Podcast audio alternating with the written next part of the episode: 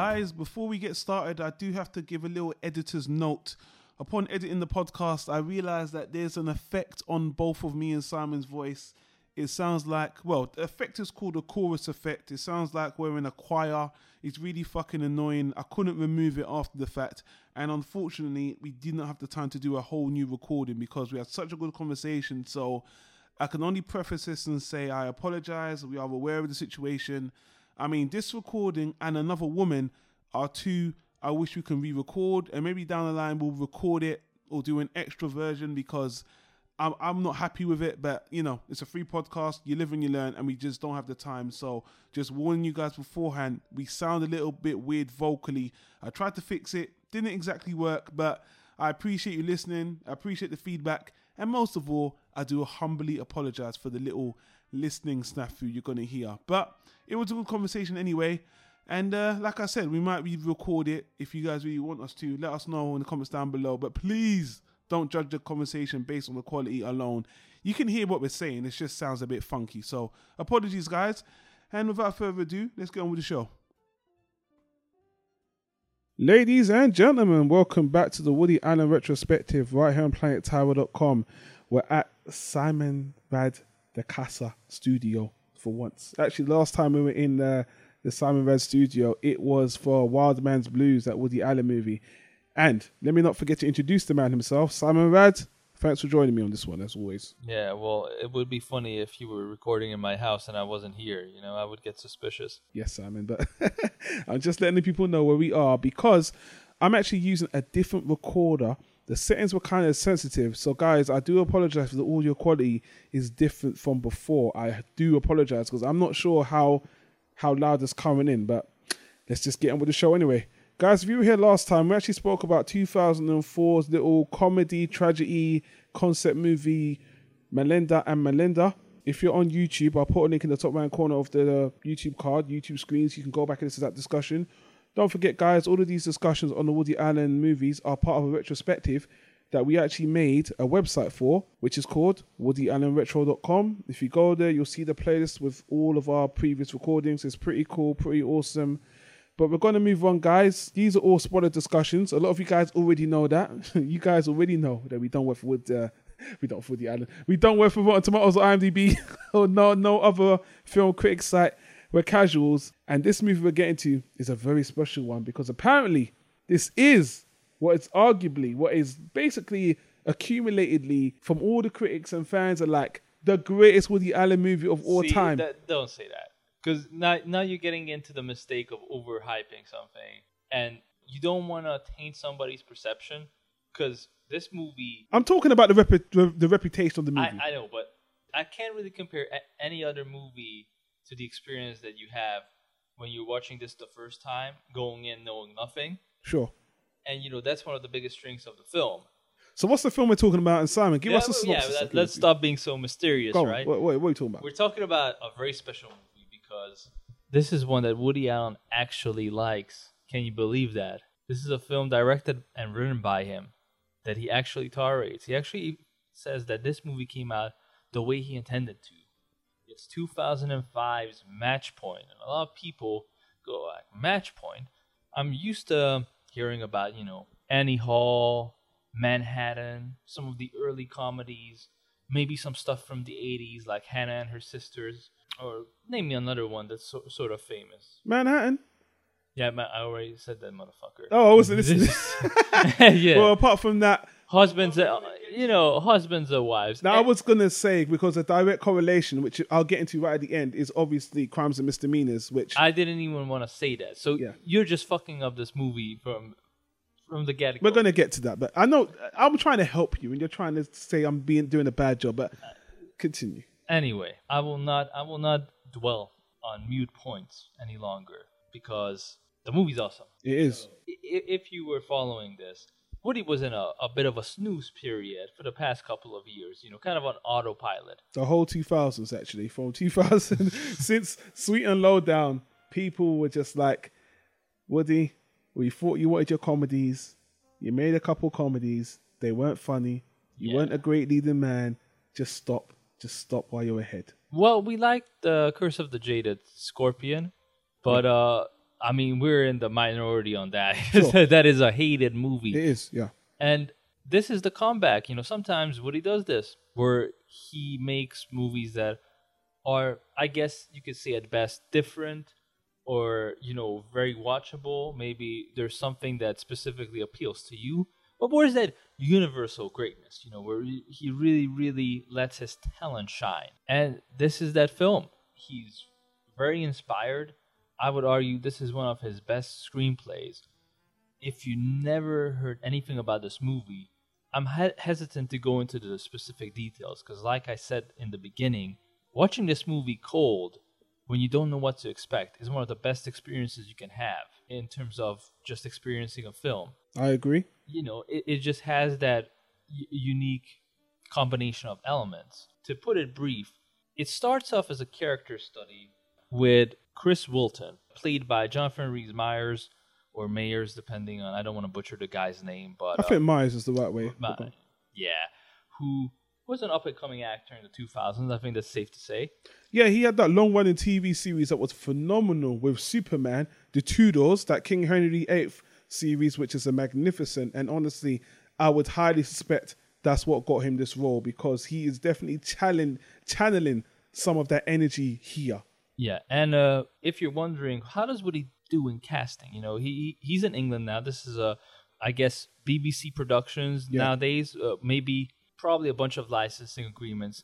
It's a Luxembourgian and British production, but we're in Europe. The story's set in London, and Woody's working with a more limited budget. But let me tell you, the casting is spot on. I mean, hats off to Jonathan Rhys Meyers. He plays an Irish character who moved to London, and he nails every aspect of this complex character completely. When we see him, he opens up, not even narrating the film, but just talking to himself about tennis. And the whole central theme of the film is luck. In tennis, a match point is the deciding final point who wins the game. Sure. And he's talking about that some at sometimes when you play tennis, the ball just hits the net, bounces upwards, and for a split second it can either go forward or backward. And it's just down to luck which player wins the game. No skill, just luck. And that that's a very terrifying thing that a lot of people don't want to admit to themselves.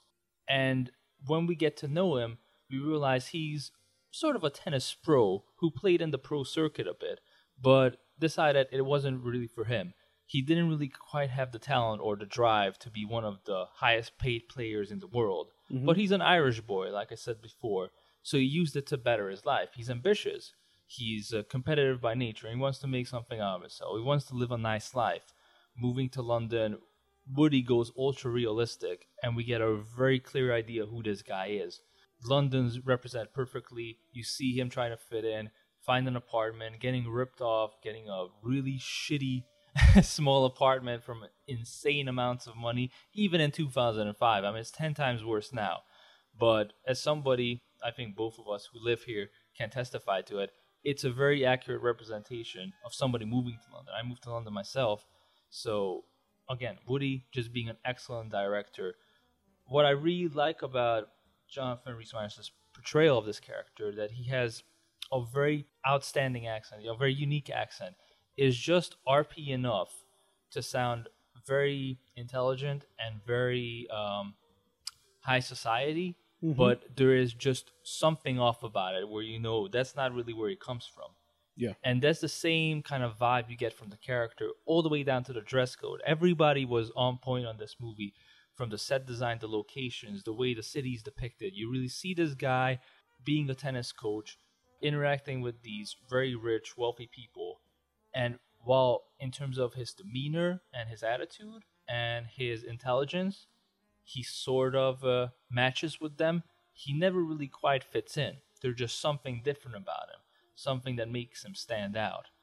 Now, the story really kicks into gear when one of his uh, trainees, one of his clients, invites him out to the opera because he himself is a big fan of classical music.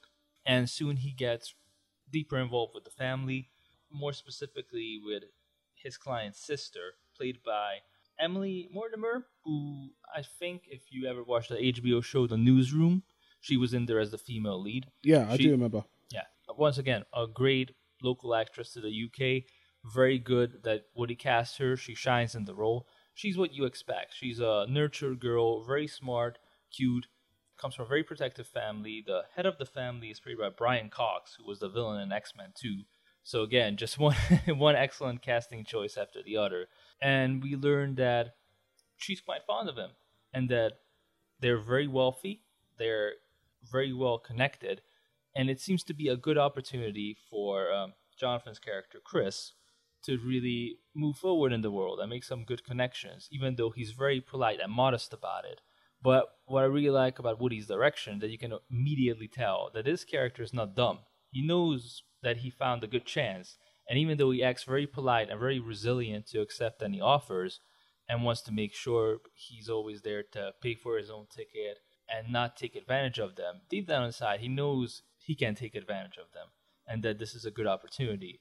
But then enter Scarlett Johansson as Nola Rice, and god damn, I don't even know. You take it away because I'm just gonna be gushing all over her character right from the start. Not even just the way she looks, but just the amount of sexiness and intrigue that comes from her. And if you think from the intro that oh he's gonna mess it up, he's gonna mess it up, right? Like Scarlett Johansson comes in, he can't say no. What is this about? I'm like, after the first scene where you see her, there's no way you cannot relate to this character. Everything is forgiven. Any mistake he could make is forgiven because there's just no way he could resist.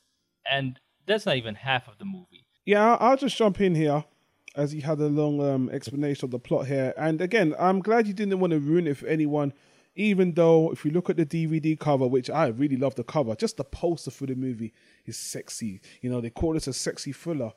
And just like you said, I'm not going to over say what you said mostly about the cast, perfect casting. But uh, Jonathan Rhys Meyers and Scarlett Johansson are phenomenal. From what she, you just she said, steals the movie. I wanted to give a, uh, I got, wanted to give Jonathan Rhys Meyers props because pretty much after Scarlett Johansson enters the movie, despite being very young, she takes over. I mean, she is the highlight of this film. Uh, yes and no. I would say that she is she's great for. I'm not gonna say she's. um I'm more with Jonathan Rhys Meyers because Well, he's the lead. He's she's, the lead, She's a supporting character. She's Yeah. she's big on the new release posters where you only see Jonathan Rhys Meyers in the background just Yeah. because she's Scarlett Johansson. She went on to have a huge career. let me let me say this. Even though putting aside all the physical attributes of Scarlett Johansson, she is so gorgeous, so so riveting in the role. But she is not a dumbass. She is not a stupid sex appeal woman. The first conversation they have is, you know, she she even admits that.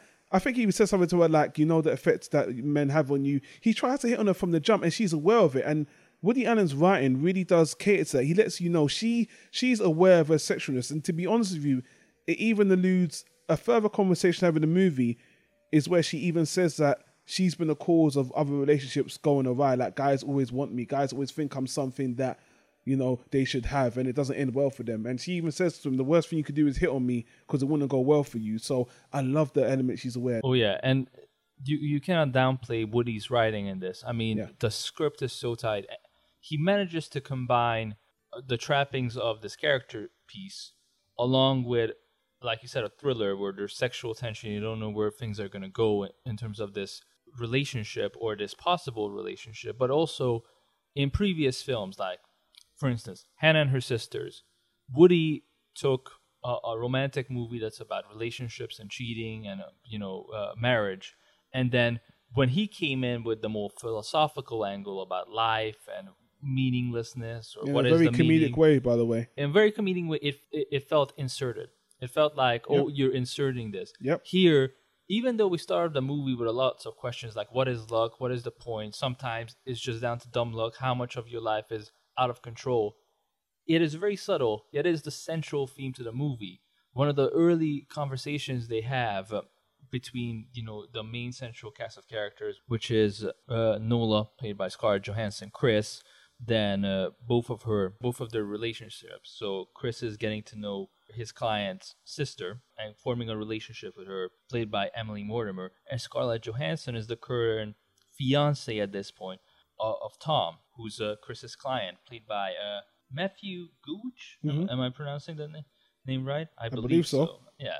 So there's already a weird uh, love quadruple angle Yeah. there, or I don't even know what, but there's a lot of intrigue, and I gotta say the dialogue is spot on.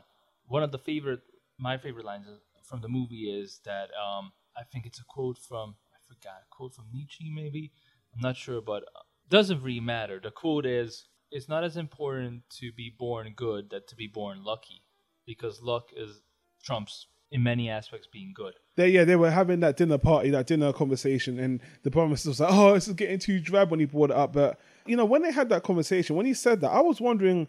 I don't know how I felt about that because again, luck is dangerous, and in this movie, luck is an element, but most of the things that are happening are choices, especially uh, Reese Smithe's character. It's a choice he makes, and believe me, he pursues this this choice thoroughly. Let me go away from the plot and talk about Woody Allen for a minute because I want to talk about um, the reputation of this movie and why it rings such a bell.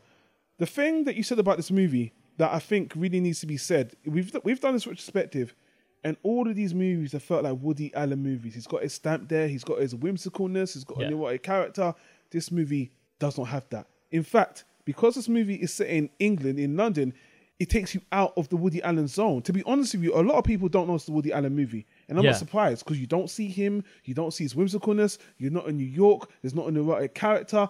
But the core, this is the meat. This is, I'm not surprised Woody Allen is so, feels so accomplished with this script because unlike all of his other movies, and there's only one other where I felt like the stars aligned and everything came together. This movie is the is all narrative, it's all meat. This is an all meat story, and there's not really a trace of the Woody Allen you know. It's just the story. It's just pure ice cream, and the, Yeah. as soon as people watch it, you're you're de- de- describing a, a full meal th- there. It's pure meat. It's pure ice cream. It's everything. It's like it's just it's, but a- it's, it's, it's just straight to the point. Yeah, uh, I, yeah, but I know what you mean. Like it feels extremely inspired. Like Woody was on point, and you mentioned England. I mean, he went into detail. This is the type of dialogue Tarantino always wants to write, where the characters feel very real. They feel like they're in a re- real world. They have real world conversations about topics they're interested But in. I, I, I will say, I will count on you on this. Even Woody Allen, when he's got his philosophical narrative and stuff like that, it even feels false sometimes. Yeah, even, that's even why like he- in that other movie we watched, um, the one with Christina Ricci and um, what's his name from American Pie, that guy. I can't oh, remember his name right now. anything else? Yeah, that movie when they when the guy was talking about how we've used Oh, love yeah. and it, it, it seemed just like they were reading lines from Woody Allen. Exactly. This one, it feels like the characters. Very characters. genuine. This yeah. is them talking. Yeah, and that's what I'm saying because we- we know Woody likes tennis because he played it in several movies. But when they talk about tennis players and their opinions, it feels extremely legit. You know, with Tarantino, he writes dialogue like that, but sometimes even he stumbles because the characters just start sounding like it was him. Like every character in the movie is Quentin Tarantino. Yeah. Here, the characters remain very distinct, but when they have a conversation about opera, classical music, tennis, even the way city and the different areas of Chelsea and Sloane Square and South Kensington, where most of it takes place, it feels very genuine, very real. The whole movie, the way it's shot, even though it's a quote unquote, uh, I guess, romantic thriller or suspense thriller, it never feels like a, a movie from that perspective. It never feels like a made up story. A lot of uh, Woody Allen stories feel very symbolic, like this is how, why relationships fail. This is why these things happen. This is why these things succeed. And while his opinions are all over the movie about, you know, luck and pointlessness or aimlessness or what is really the, how much can you really control your own life and what does it really matter, it's all very subtle. And what takes center stage is this very inspired narrative, very inspired story, written very well, excellent dialogue, excellently acted, and also gotta say, whatever he did in terms of getting this editor for this movie, it worked really well. A lot of his movies tend to drag in the last act, just because that's where a lot of things unfold. Here, the movie moves like a bullet. It's like the editor knew exactly what Woody was going for and knew exactly what to keep and what to cut out. This is not a this is not a short movie. This is a over two hour movie. and it feels very short. And let me ask you a question. I've seen this movie. This is my probably the sixth time in about 15 years I've seen the movie. Do you know what rung out to me the first time? And let me tell you something. This is a true. This is such a hard feat to cover as a movie, and it can bring people down. Let me ask you something.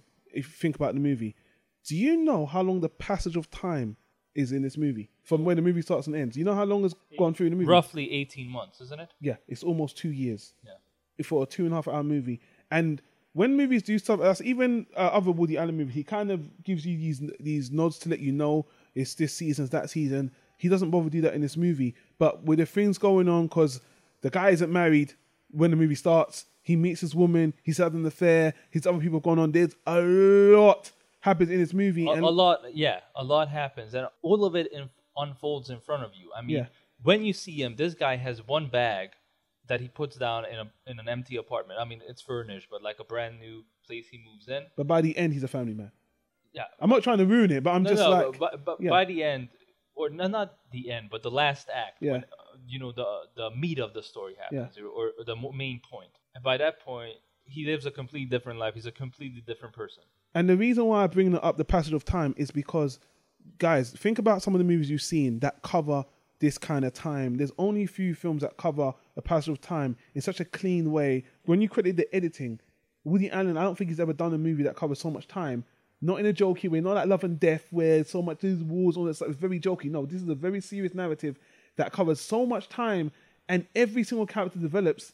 And this is why I'm going to bring in crimes and misdemeanors because a lot of people always say that oh you know people love this movie but you know crimes and misdemeanors has a similar a similar feeling i always knew that this was and most people feel like this is a superior version of an already done idea which again woody allen does all the time now here's a there's a couple of things that woody allen refines this movie that makes it shine above crimes and misdemeanors and i'll give you one point that Scarlett Johansson, yeah, No. most definitely. yeah, that's a good point. And the fact, actually, side point, since you brought it up, the fact the characters younger makes them more relatable for a bigger audience. The Oh, yeah. characters in Crimes and Misdemeanors like 60.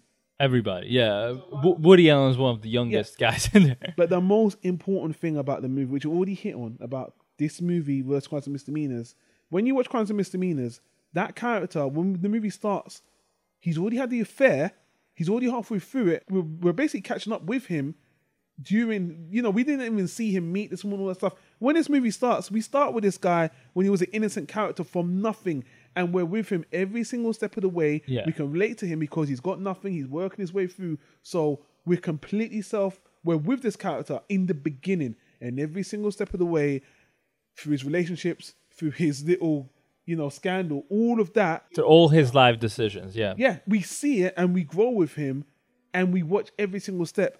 And that's what makes it completely superior because it's cooked all the way through. You're with him the whole time. You can even understand how he gets to the point to make his reprehensible decision. Whereas in Crimes and Misdemeanors, we see him at the point where he's just about to make a decision Yeah, and they kind of backtrack and you don't really feel for the female you do feel for her because what he's doing is wrong but here you see it from his perspective you see what he's done to her you see So it's done, so done, many done to every yeah. You see every character. You see what he's doing with Scarlett Johansson, what he's doing with his you know fiance wife at that point. Yeah. Even the, the entire family is involved, and that's why this movie shines as a character piece. Because Crimes and Misdemeanors is more of a situational movie. You have a a group of characters, and you follow them through a set period of time and see you see where they begun and and then you see where they ended, but you don't see the complete story. It's No, more about just the central idea of and you can't feel for the character because he's just got to make a decision it's more about a story of life there. Yeah. And it was really just an idea. exactly it was an idea Here, the idea became an actual story. exactly which we get to see from the beginning to live the story we live the story with this character and let me tell you something guys look i'm a black british guy and this is upper class england why should i relate to a story why should i even care the way woody allen writes a story with this with this guy who doesn't know what he's doing with his life that's the part i can relate to. As a man who doesn't know what he's doing with his future and he pawns it to you. So i want to call him a sympathetic, a sympathetic character to begin with but it's a relatable character. And as he goes through even to the point where he makes his reprehensible act you're like i can see how he got to that conclusion. Yeah. and i'm going to get into a bit of a spoiler now. So oh, guys Oh, whoa. we already said that. With that said, I just want to add that we mentioned all th- these things like it's very realistic. He's a, it's very relatable. You understand where everybody's coming from, including the main character. But that doesn't mean that Woody shies away from depicting the realities of the situation. A lot of movies throw something in for the audience to feel a certain way, to lighten the mood. Like, you know, if somebody has an affair, you know, it's, it's true love. It's, it's all about true love. You know, they had to have an affair. Or if somebody lies or does a nasty thing where it's like in the next scene they have to, you know, interact with a little kid to make sure he's a he's a good guy after all or something like that. And that's where Woody Allen's stubbornness comes in. That he he just goes straight for the jugular and says, "This is reality. People hurt each other. That's what happens. People lie and people cheat." And you can still accept it because it is real and it feels real and it feels like and this he's could never he's never really cooked the story this thoroughly. I mean, all these Yeah. other stories I've seen, or the, even even my favorite Woody Allen movie. To be honest with you, that's what I liked about Another Woman because again, that's a story where we're kind of thrown in the middle at the end of a relationship where it's just deteriorating. But we spend a lot of time with that character. We spend so much time that we really get to delve into her psyche, and this movie does the same thing. And because of that, it's absolutely phenomenal. Well, there's two more things I want to prattle on about. I hadn't seen the movie for a long time, so I was more focused on the murder aspect. I don't want to get into too many spoilers, but I was wondering, rewatching it, how well did he write this little murder house? Because this guy's got to plan this murder, and I have to say, man, it was truly that element was so well done, so much better than Crimes and Misdemeanors because the main character. or uh, Manhattan Murder Mystery or any other attempt he had. Don't, uh, don't bring that up. Don't. your favorite movie, Don't bring or any other crime movie he did. He always Num- he- number one. He plays around with crime, but not that much. Number one, the main character has got to commit the murder himself. Number two, it gets messy. Someone else gets involved, which I didn't even remember. It's collateral damage, and through that whole murder scene, he is a nervous. It's a long scene. It's about ten minute scene because he's he and has it's it. it is real. I mean, the way you see it unfold, ton of mistakes. He's you losing know, his shit. Yeah, yeah, He's dropping things. Yeah. It's like nervousness, and it's played excellent. And It's it- amazing. and you don't even have to show dead bodies, but you still feel the brutality. Jonathan Rhys Meyers, just his face, his presence, and I'm gonna kind of wrap this bit up a bit more. Jonathan Rhys Meyers, one thing I never spoke about, which should go without saying, we touched on it, the chemistry, the sexual chemistry between him and Scarlett Johansson. This is close to an erotic thriller because the sex scenes that Scarlett Johansson and Jonathan Rhys Meyers have is is the most palpable sex scenes I've seen in all the Allen movie, and you never match that today. We're gonna get to another sex with Scarlett Johansson movie where it got a bit sexual, but this one, every time they're together, they lust for each other. The first scene in the rain, other scenes in the hotel, it is a fucking hot movie. I'm telling you, man, Scarlett Johansson, putting all the lust, all the jokey lust aside, just watching these two actors yearn for each other this much. Honestly, Woody Allen's never even reached that pinnacle of, of love making. and, Just and and yeah, that's and that's down to Scarlett Johansson as an actress because that too, yeah. because you would think, oh, well, she's obviously super attractive, so you can have a bunch of uh, sexy shots of her, like Charlize Theron in uh, Celebrity. Yeah. But actually, ninety percent of her scenes, she's shot from extreme close up on her face, like neck up. Yeah. Usually, they're sitting in a cafe or they're having dinner. You know, they're at the opera or or whatever. Or, or she's on the phone. You ver- very rarely get full body shots of her, and even during the sex scenes, usually it's like real sex. It's not. It's not a perfect photography or anything. You barely see any any detail because the two people are just on top of each other. You know, rolling around. Again, it's shot realistic. You don't have a perfect shot of her laying on the bed in lingerie, looking extremely sexy. It's done very subtly, and it only goes super erotic where it needs to go Yeah. erotic.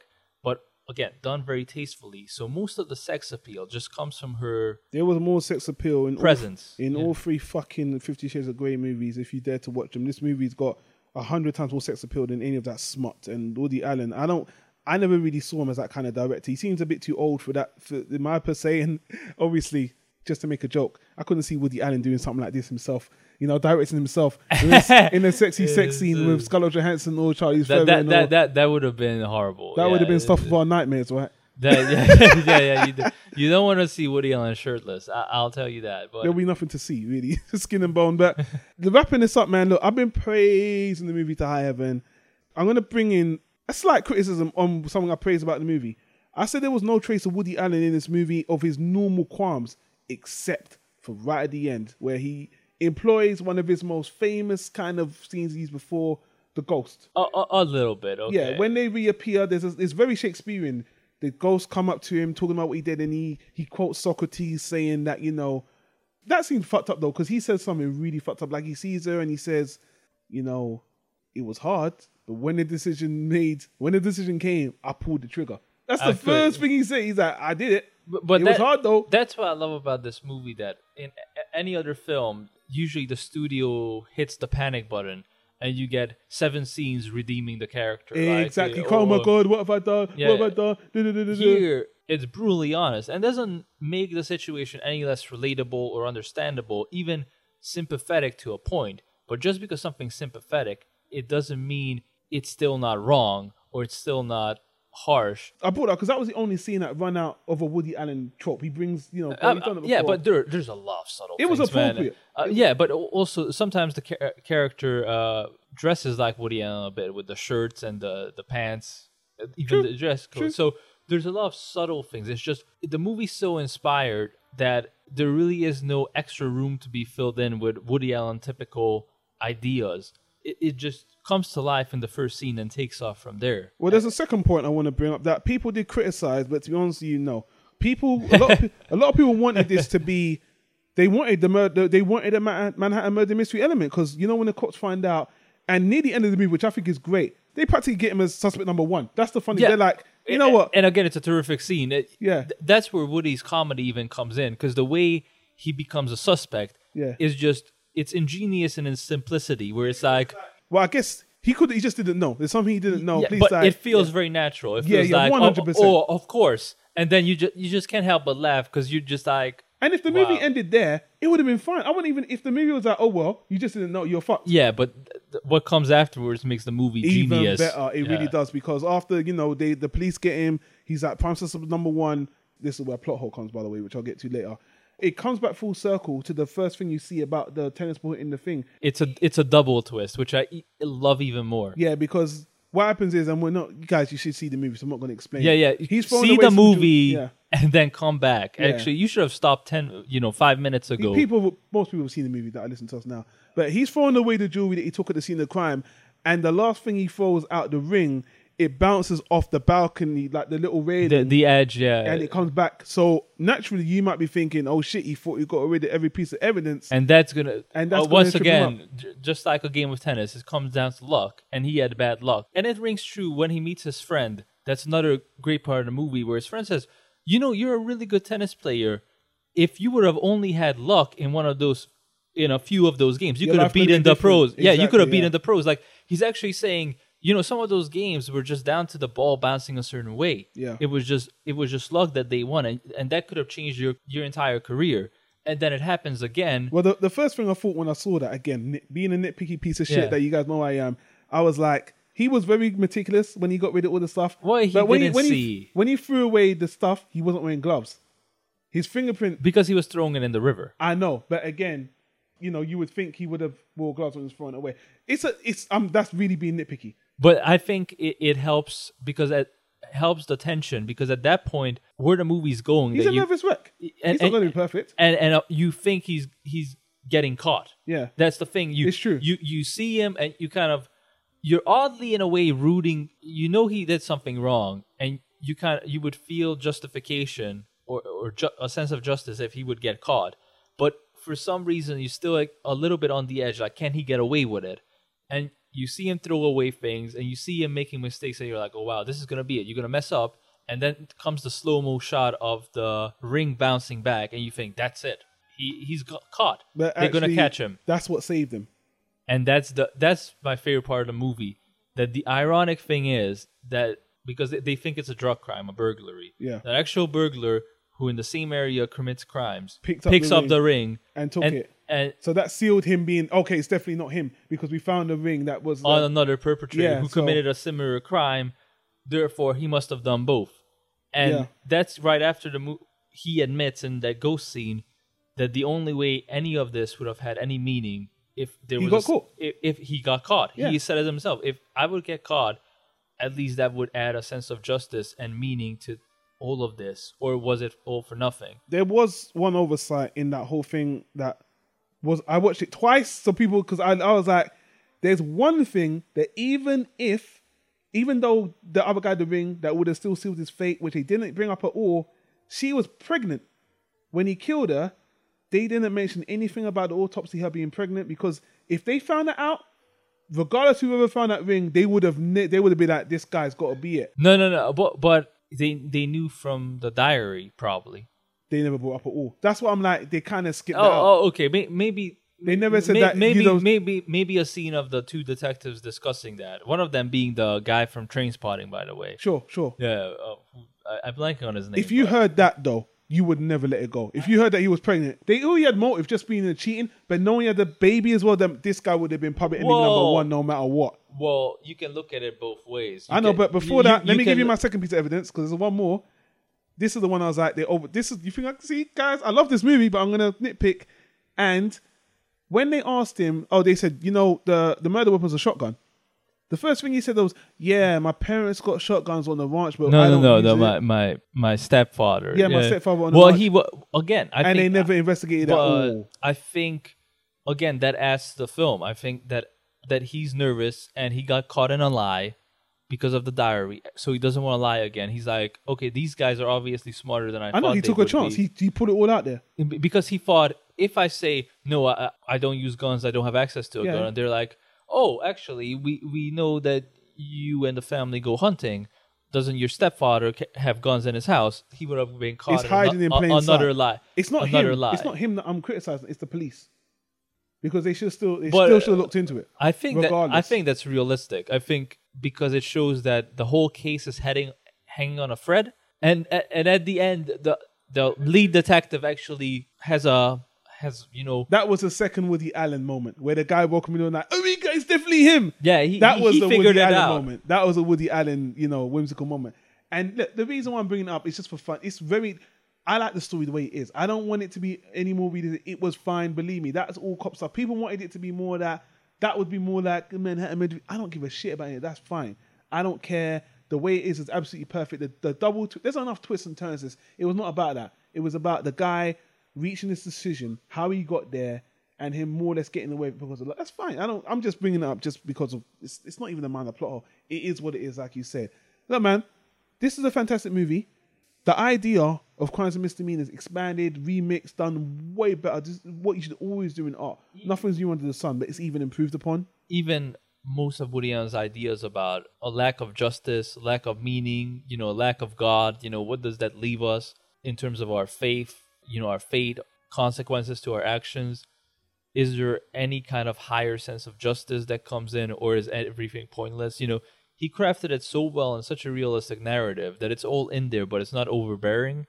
Yeah. It, it just is what it is. And I'll let you finish because the only point I got left is that I really admire what Woody Allen has accomplished throughout his career building up to this movie because this guy started off in the exact opposite end of the spectrum of somebody who was constantly breaking the fourth wall, talking to the camera, trying all these crazy jokes, cameos from people, him transforming into a rabbi in different scenes. He had a movie where one of his enemies was a giant breast in like a horror movie parody. Squirting milk. Yeah, he, forget he- that? he was always thinking outside of the box and trying to do all these crazy things and stuff that has never done before to go the exact opposite direction and make a movie that tries so hard to be ultra realistic and is so precise in its writing, its character study, the costume, set design, location, cinematography, everything like a true perfectionist, well crafted and put together in a super tight narrative in a super realistic way, but acted beautifully and just a very well told story. I'm like, wow, that is super impressive. Yeah, it is. So it should go about saying by this time Woody Allen's career, I'll tell you what you hadn't seen in a long time, an Oscar nomination. but luckily this time, well deserved. He got nomination, not win. He got a nomination obviously for best script. There was tons of Golden Globes that Scarlett Johansson everyone got. Now the movie that won that year, because I had to look up, I was like, oh, what beat um this movie for best script of that year? It was Eternal Sunshine of the Spotless Mind, and um it's a movie I, I love as well. And I do think when it comes to creative screenplays, Is that the that's the Jim Carrey movie? the Jim Carrey movie Yeah. about the yeah. And in terms of creative screenplays, I can see why this won it because just this movie is a little little bit more homegrown in what it's doing. That movie is a little bit more high concept in what it's doing. So I'm not Nah, gonna. No. Okay, well, this movie's still better. it's a better movie, but I think it's a more creative script. Sometimes I'm spot on the spot. Yeah, well, get a froyo when I joined. Okay. Well, fuck you, Simon. Anyway, I'm happy that Woody Allen got the, a nomination. And um, if you look on IMDb, this movie is actually not rated as highly as I thought. Looking at the scores, it's definitely in the seven and eights. But the reviews are glowing. People do say this is Woody Allen's best movie, period, to date. You know what I will say about this movie is the reason why it's special, and what it shares in common with Annie Hall, is that no, not only is it a great movie, and what I'm about to say is what really makes it great this is a great movie, probably one of the greatest movies is in its own genre. Like Annie Hall is one of the greatest romantic comedies of all time, and I think Yeah. this is one of the greatest sex uh, erotic thrillers. This is definitely that one of the best ever written, in my well, that's my or, opinion. or but- character study crime movies. Or Yeah. actually, the movie's so tight. I mean, you can really call it whatever you want because there's all sorts of aspects to all of it. Just like life, it's not black or white; it's all gray. So even and the defining a story- genre is hard. and the story shines out more than the director. This story is so strong that when people don't realize Woody Allen didn't make the movie, I don't blame them because it doesn't have those nuances there. It doesn't have those traits that Woody Allen always puts there. But the story, his writing's there. If you know his writing, it's there. All his drama, all his angst, all his dark thoughts, it's all here with the actors. It's a combination of all the best of Woody Allen, but it just doesn't look like a Woody Allen movie. And it's a great movie. Guys, this is a movie, not only am I going to say one of the best Woody Allen movies, periods, one of my favorite movies. And honestly, if you listen to this retrospective and you know we're fans of Woody Allen, this is a movie I'd say, if you're just a movie fan outside of Woody Allen, check out this movie because honestly, it is a really good movie. It's a, it's a, if you're a cinemaphile, if you're a movie lover, movie goer, check out this movie. It's really great. And again, watching this 2017, fresh watch, it ages so goddamn well. It actually makes a lot of Woody Allen's movies a lot worse in comparison. but you know what? This is the rebirth of Woody Allen. He kind of gets back on the wheel. People, oh, people fell in love with Woody Allen. This guy's not dead, and he's still making great movies. So he really got a new wind. He was on his you know, European tour, as we're about to see moving forward, and it, it was a great revival. But I will say this for a record: this movie is in a league of its own, and you know we're yet to see another thing like this from him. But honestly, he does touch upon greatness after this movie, Touch. But this movie is so damn good, and you know, in terms of Woody Allen movies ranking for me, definitely top three for me, top three. Easily. Nothing else to say? Nah, I said all I needed to say. People, nothing left to say. Just watch it. Sure. You, know, you need to experience it for yourself. That's true. I know we gushed about the movie. I tried to nitpick and criticize, but they weren't criticism. They were just things I noticed with the plot, watching it for the sixth time. But guys, that's long enough. What did you think of Match Point? Are you surprised that we loved it? It's a great movie, but we want to know what you think. Do you not like the movie? Do you think it's overhyped? Are you not going to bother? Is it something you just never got around to? Check it out. Let us know what you think. Share your opinion in the comments down below. Simon on, thank you for joining me on this one as always. That's fine. Do you know what? What the only nitpick I have?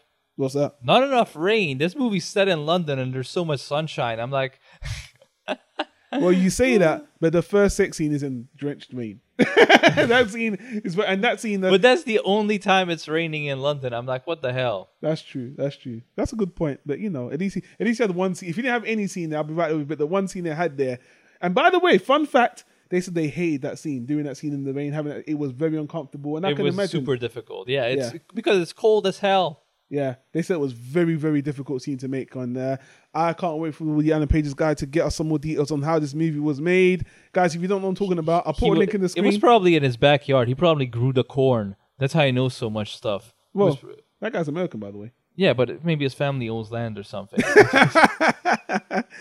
Anyway, guys, we're going to get the hell out of here. Thanks for subscribing to the podcast. If you like the discussion, give us a thumbs up. Give us a recommendation on iTunes or wherever you listen to the podcast. And we're going to continue with a retrospective as we are now in the modern Woody Allen phase. And we'll see you on the next recording.